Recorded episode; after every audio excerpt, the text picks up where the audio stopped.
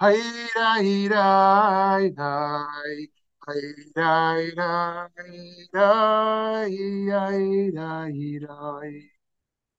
Shalom, shalom, friends. Great to see you. Thank you for joining us today.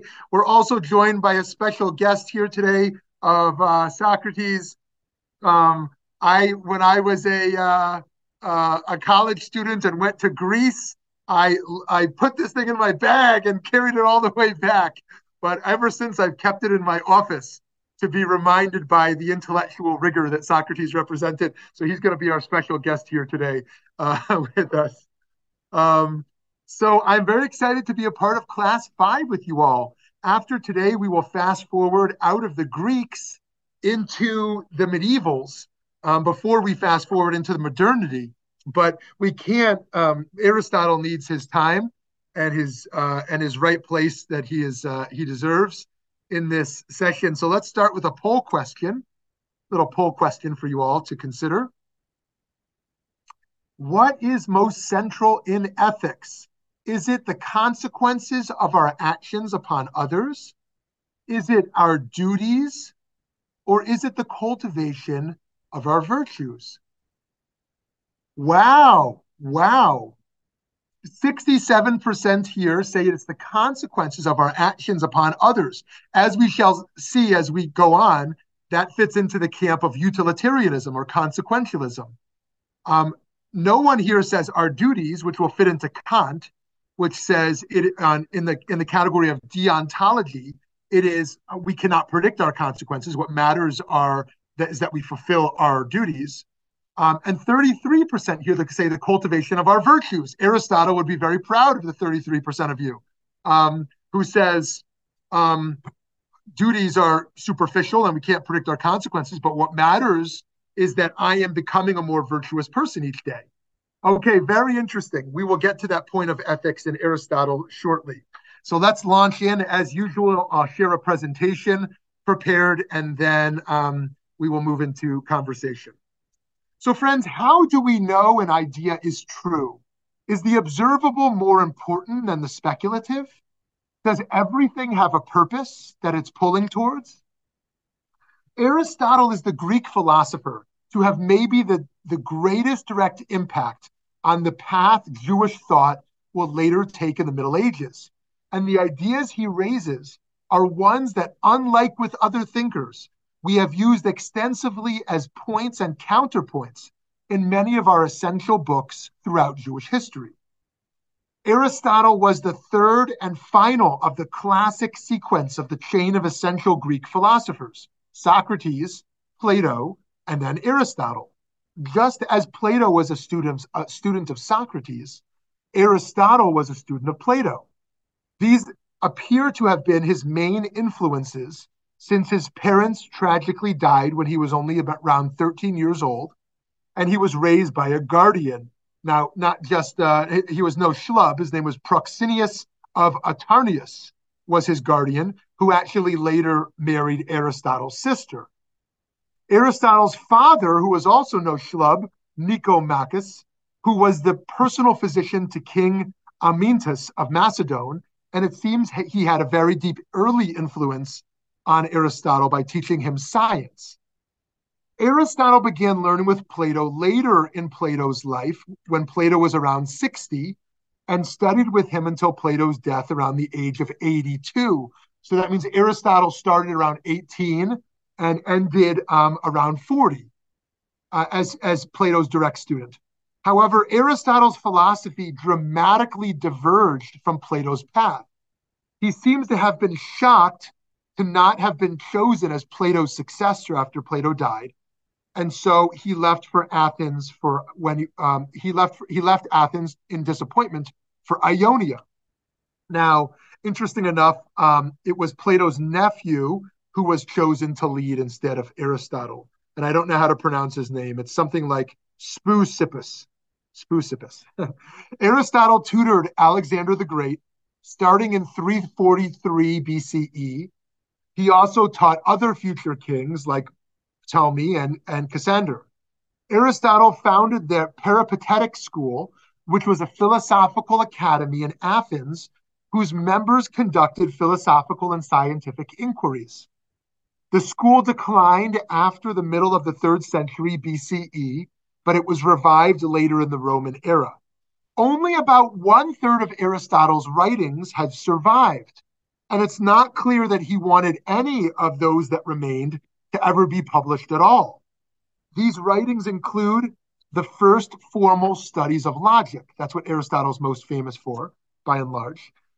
He, of course, had a large influence on medieval Muslim thinkers, where some even referred to him as quote unquote the first teacher, because he's, you know, um, a millennium before um, uh, Muhammad.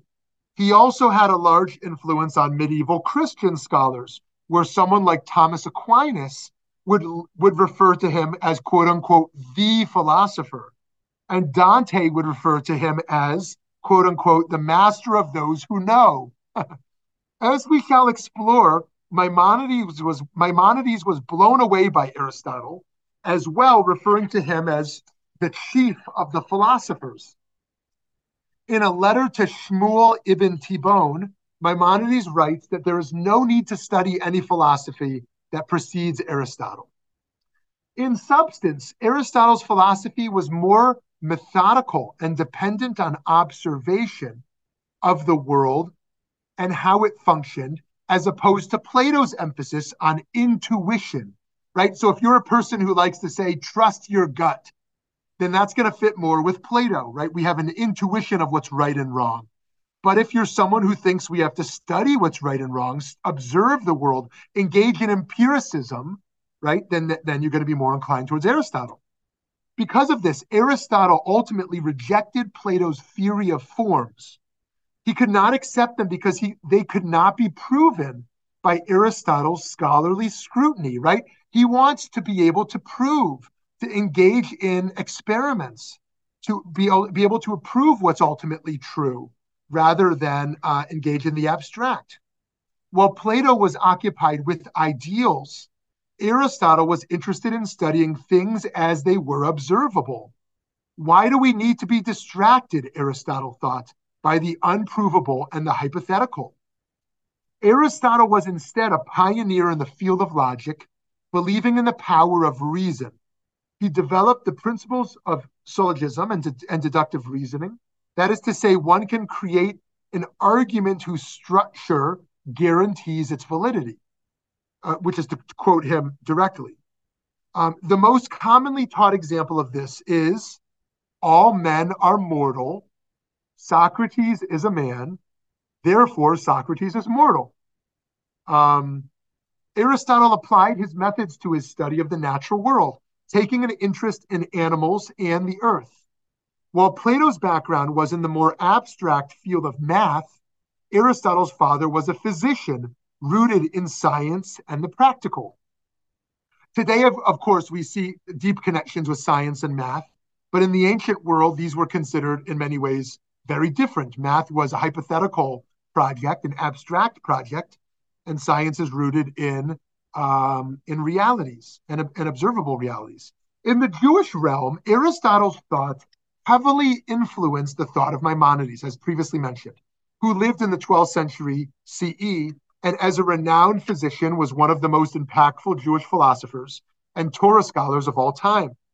He picked up Aristotle's philosophy from his Muslim neighbors and modified it for a Jewish worldview. So it's important to note here that um, Maimonides is fluent in many languages, but he writes in Judeo Arabic, right? It's kind of like how we think of Yiddish today. Yiddish, of course, is a combination of Hebrew and German. Um, Judeo Arabic is a combination of Hebrew and Arabic, but heavily aligned with um, with uh, with Arabic. And he is studying the Greeks uh, through um, Arabic, through the Muslim scholars of his time. That's how he's accessing these folks.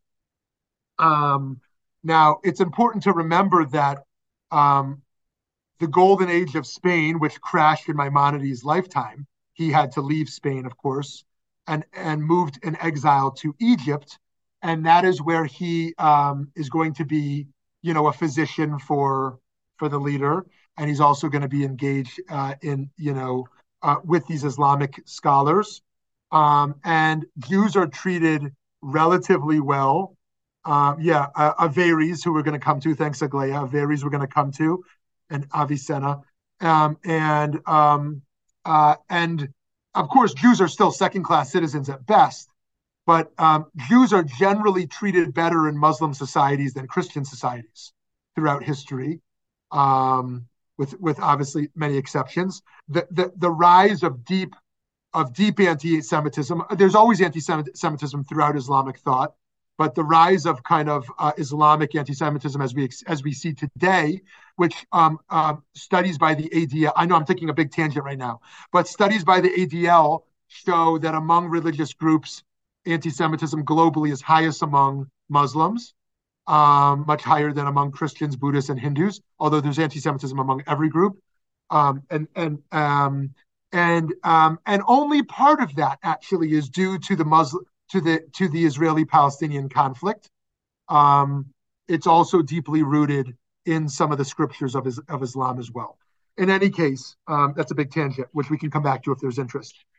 In any case, um, yes. So Maimonides is accessing Aristotle through these folks. Of course, it, Maimonides uh, my, uh, Maimonides is accessing Aristotle through these Muslim thinkers. Maimonides is important enough that he will have his own session among the 40, um, uh, which is more likely going to be 45. And that is because uh, he influenced the world. And, and that's what we're going to look at as well. He didn't only influence the Jews. Beyond the significant number of times Rambam, Maimonides, references Aristotle in his own works, we can see Aristotle's footprint in how Maimonides also placed such a strong emphasis on this worldly matters focusing on halakha, which for this purpose we can translate halakha as how we walk in this world and how central that is to Jewish life. While it's tempting for anyone to think excessively about what will happen after this life and after this world, Maimonides believed we can't know so much about what's coming, so we should focus on this life. He, he writes, all these and similar matters cannot be de- definitely known by people until they occur, for these matters are undefined in the prophet's words, and even the wise people have no established tradition regarding these matters except their own interpretation of the verses. Therefore, there's a controversy among them regarding these matters. Now, we might think of, of 20th century thinkers as the ones who were most responsible for moving Judaism away from eschatology and away from theologies of afterlife and of reincarnation and of heaven and hell and the like. Um, but this happens much earlier. Maimonides himself is pushing us away from such speculation and wants to root us in this world, just as Aristotle was pushing away from Plato in a way that was engaged in kind of, um, you know, the um, transformation of souls and the uh, transmigration of souls in that respect, we can say Aristotle's worldview feels somewhat Jewish. Yes, Judaism has deep thought on mysticism and eschatology, but it's primarily a lived practice that is about sanctifying this life and this known reality. Perhaps living in the world of physicians rooted both Aristotle and Maimonides in the tangible, in the here and now. While a Jewish mystic might feel a connection to Plato, with his belief uh, in the forms or ideals and how they can be recognized innately, a Jewish rationalist can easily feel represented in part by Aristotle, who is a proponent of study. Right? We don't just know things through meditation. We need to study things and analyze them. Now, to be sure, both Aristotle and Rambam placed a big emphasis on philosophizing as a form of metaphysical contemplation.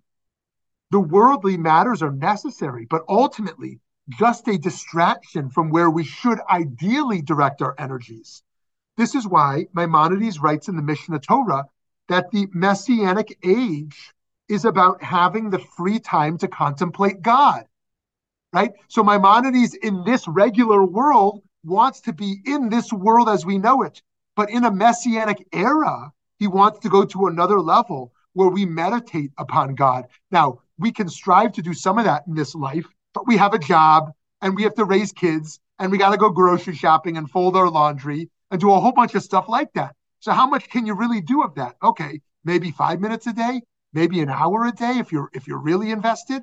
Um, um, but in the messianic era, we're going to be free from those things, and there we can contemplate God all the time. Maimonides is going to say. So there is a split in Maimonides and kind of how he views, um, you know, this world as we know it, and how we view kind of an ideal world. So they are both focused on the virtues and the laws that we should live by daily in this world. But the ideal for Maimonides is indeed to escape this world towards a deeper contemplative life. As usual, Maimonides is full of contradictions. Is life about this world or beyond this world? For Maimonides, yes and yes.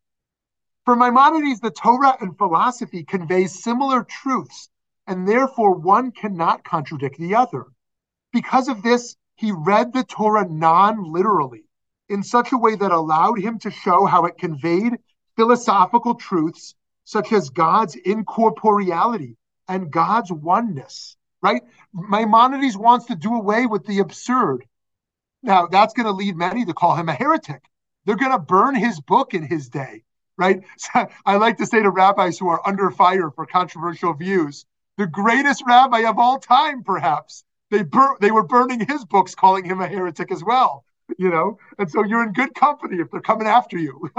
and so, um, but Maimonides was radical in this regard. He says, all those things you find distasteful in the Torah because they seem so outlandish, those aren't literal. Those are a dream, or those are trying to teach an idea, right? You're not sure if a flood happened? Don't worry. It's teaching a moral and spiritual point, not a historical one, right? You don't think that Bilam and the donkey are talking? Don't worry. This was all a dream of Bilam, right? Um, you know, what's another? There's so many other cases like this um, where the things that seem um, not that not to fit with the rational world of logic as we know it, that seem like super miraculous, um, are, are, are in fact didn't happen historically. You know, the, the Ralbag Gersonides, who follows the path of Maimonides, even shows how the story of the of the splitting of the sea the splitting of the sea was not a literal splitting of the sea. There he says this was a natural occurrence that happened in what happened with the sea. It was just amazing that it happened at the moment that they needed it. That was the miracle. Not that the laws of nature were suspended, um, but the laws of nature were always intact. What was miraculous was the timing. Additionally, Maimonides viewed it as, as essential that the mitzvot be understood as neither arbitrary nor containing mystical secrets, but rather reflecting a rational purpose. Every single one of them has a rational purpose.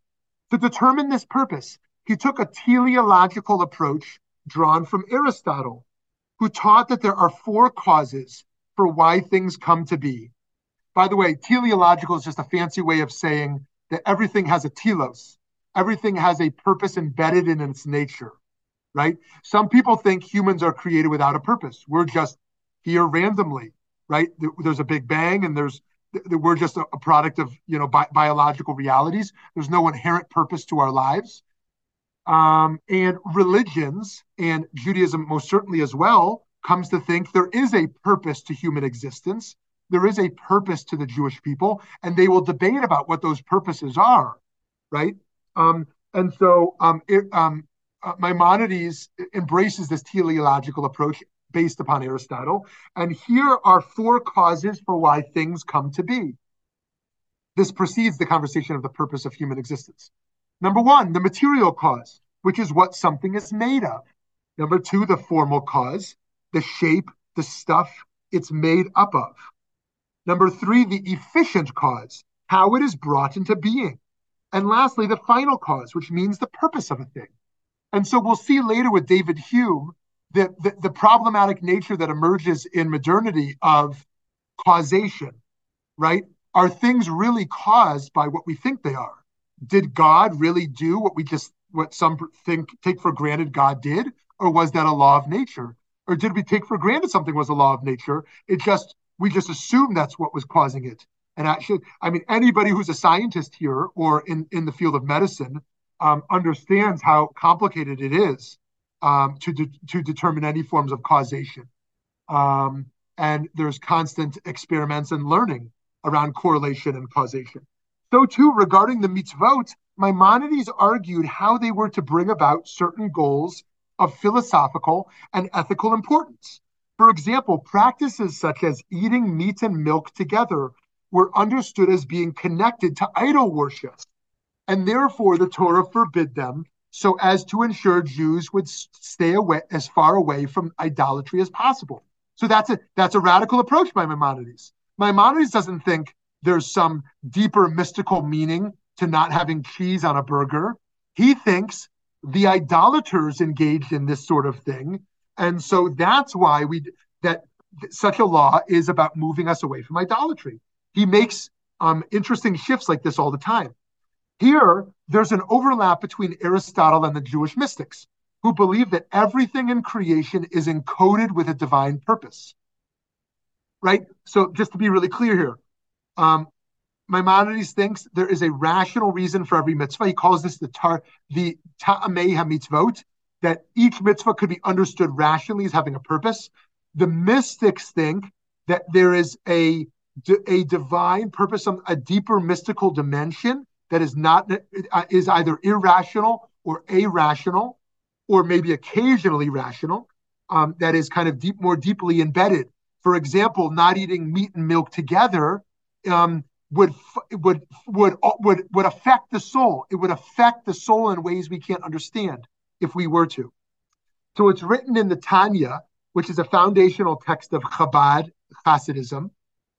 This thought was expressed by the Ari, Isaac Luria, the, the originator of Lurianic Kabbalah out of Sfat of blessed memory when he said that even in completely inanimate matters, such as stones or earth or water, there is a soul and spiritual life force.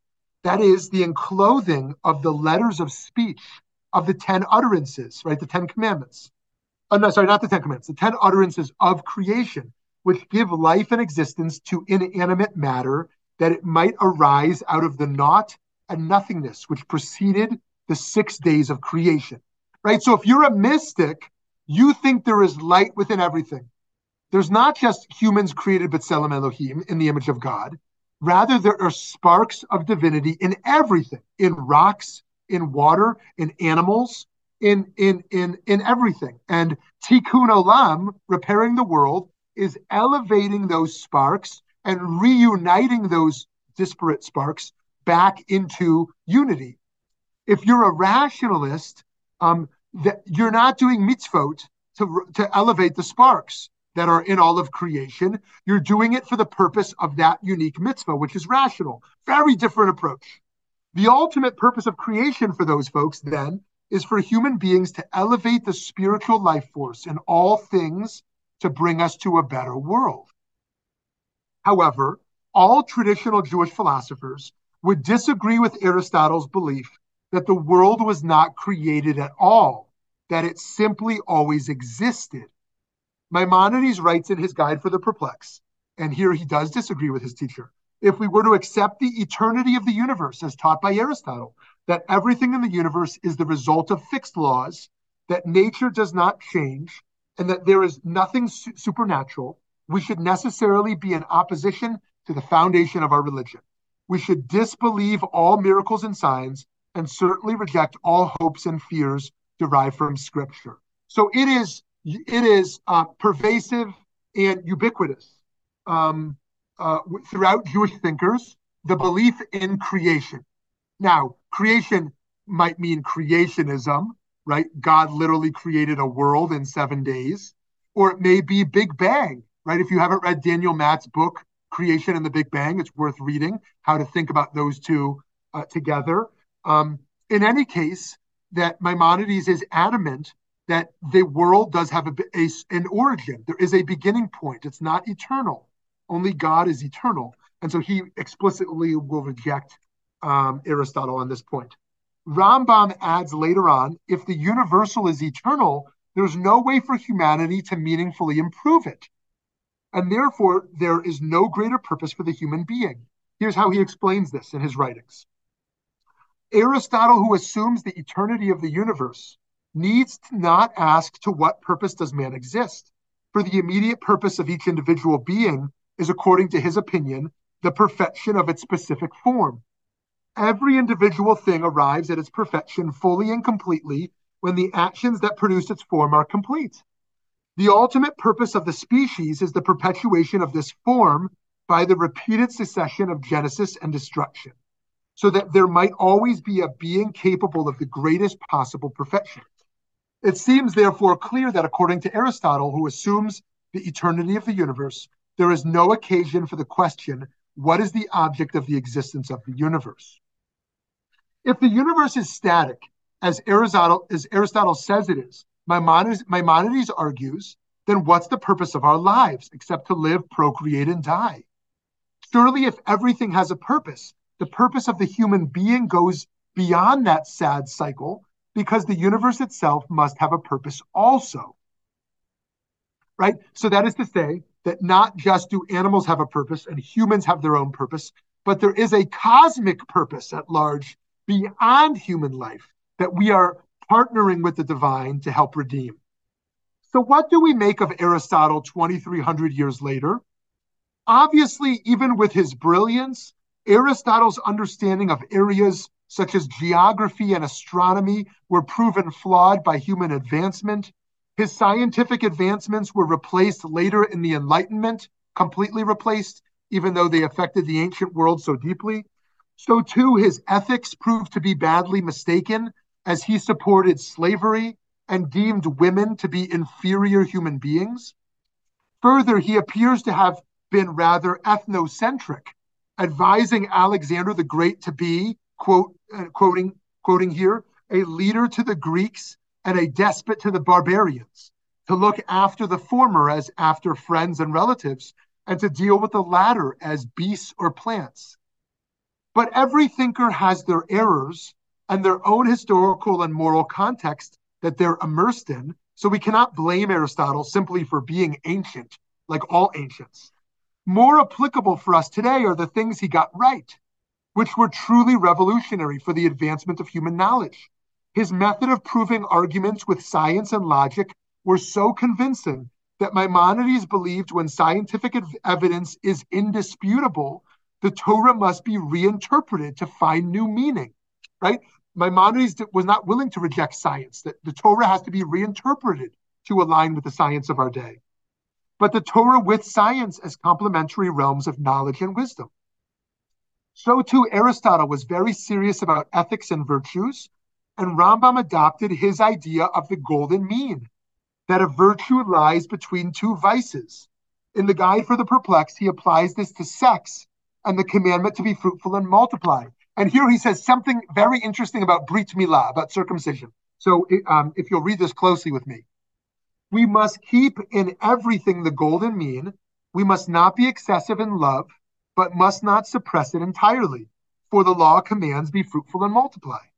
The organ is weakened by circumcision, but not destroyed by the operation. The natural faculty is left in force, but is guided against excess.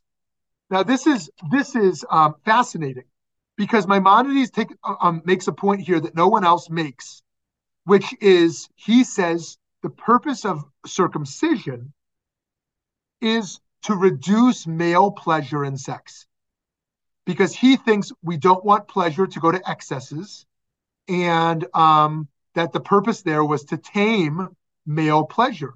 Now, um, this is empirically wrong um, is my understanding. Um, and this is also goes against what advocates for circumcision advocate for today. As many of you may know, there are camps today, um, kind of ideologically in the far left, not in the far right, but in the far left, that are now opposing circumcision.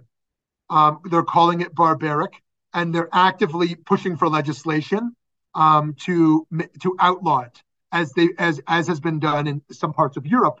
And part of their argument, among many other parts, part is the is that, that it should be the choice of the child, not the parent, um, and that it's brutality.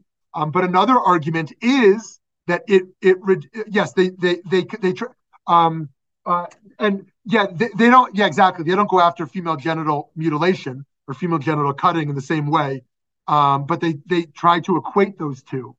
Um, and part of their argument is that is that it reduces pleasure, um, and so, and that that's that's a form of brutality. Um, in any case, so um, while the uh, and while the science of this might be dubious, we can still learn from the idea um, uh, that Aristotle and Maimonides were teaching that virtue is found not in the extremes, to use Rambam's example, either having sex constantly or avoiding it altogether as celibate, but in tempering desires to live in a guided and ultimate uh, an optimal life. The fact that Maimonides thinks the goal of circumcision is limiting sexual pleasure um, is perhaps yet another great influence that Aristotle had on him, as Aristotle believed physical sensations were a very lower access point to truth and did not think highly of sexual matters. This was something the animals do. And yes, humans will do that on a limited level, but we're much more noble. Uh, right? The nobility of the human being is going to go beyond food and sex and pleasure. We want to be in the more noble truths of meditation and prayer and study. To move towards a conclusion here, friends, for both Aristotle and Maimonides, we are led not by ideals, but by behaviors. What Aristotle thought of as habit and what we might call halacha today. According to Maimonides, it is better, for example, to give just a little bit of tzedakah every day, every day, than to give a large sum of money all at once. Why? Because by giving each day, you're training yourself to be in the habit of pursuing justice rather than exhausting your funds in one day and not doing this justice work for the rest of the year. In the virtue ethics of Aristotle and Maimonides, the primary goal of ethical behavior is character development, going back to the beginning of our whole conversation today, right? That's what we can control most is our character. So, friends, as modern Jews, there is much of the philosophy of Aristotle that we can appreciate.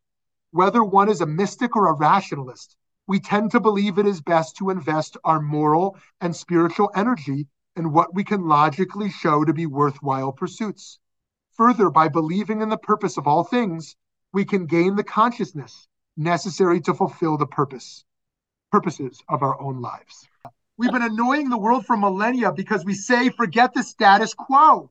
Forget the status quo. We want to dream of a better world, right? We want to question how things are done, and we get a lot of trouble for that, right?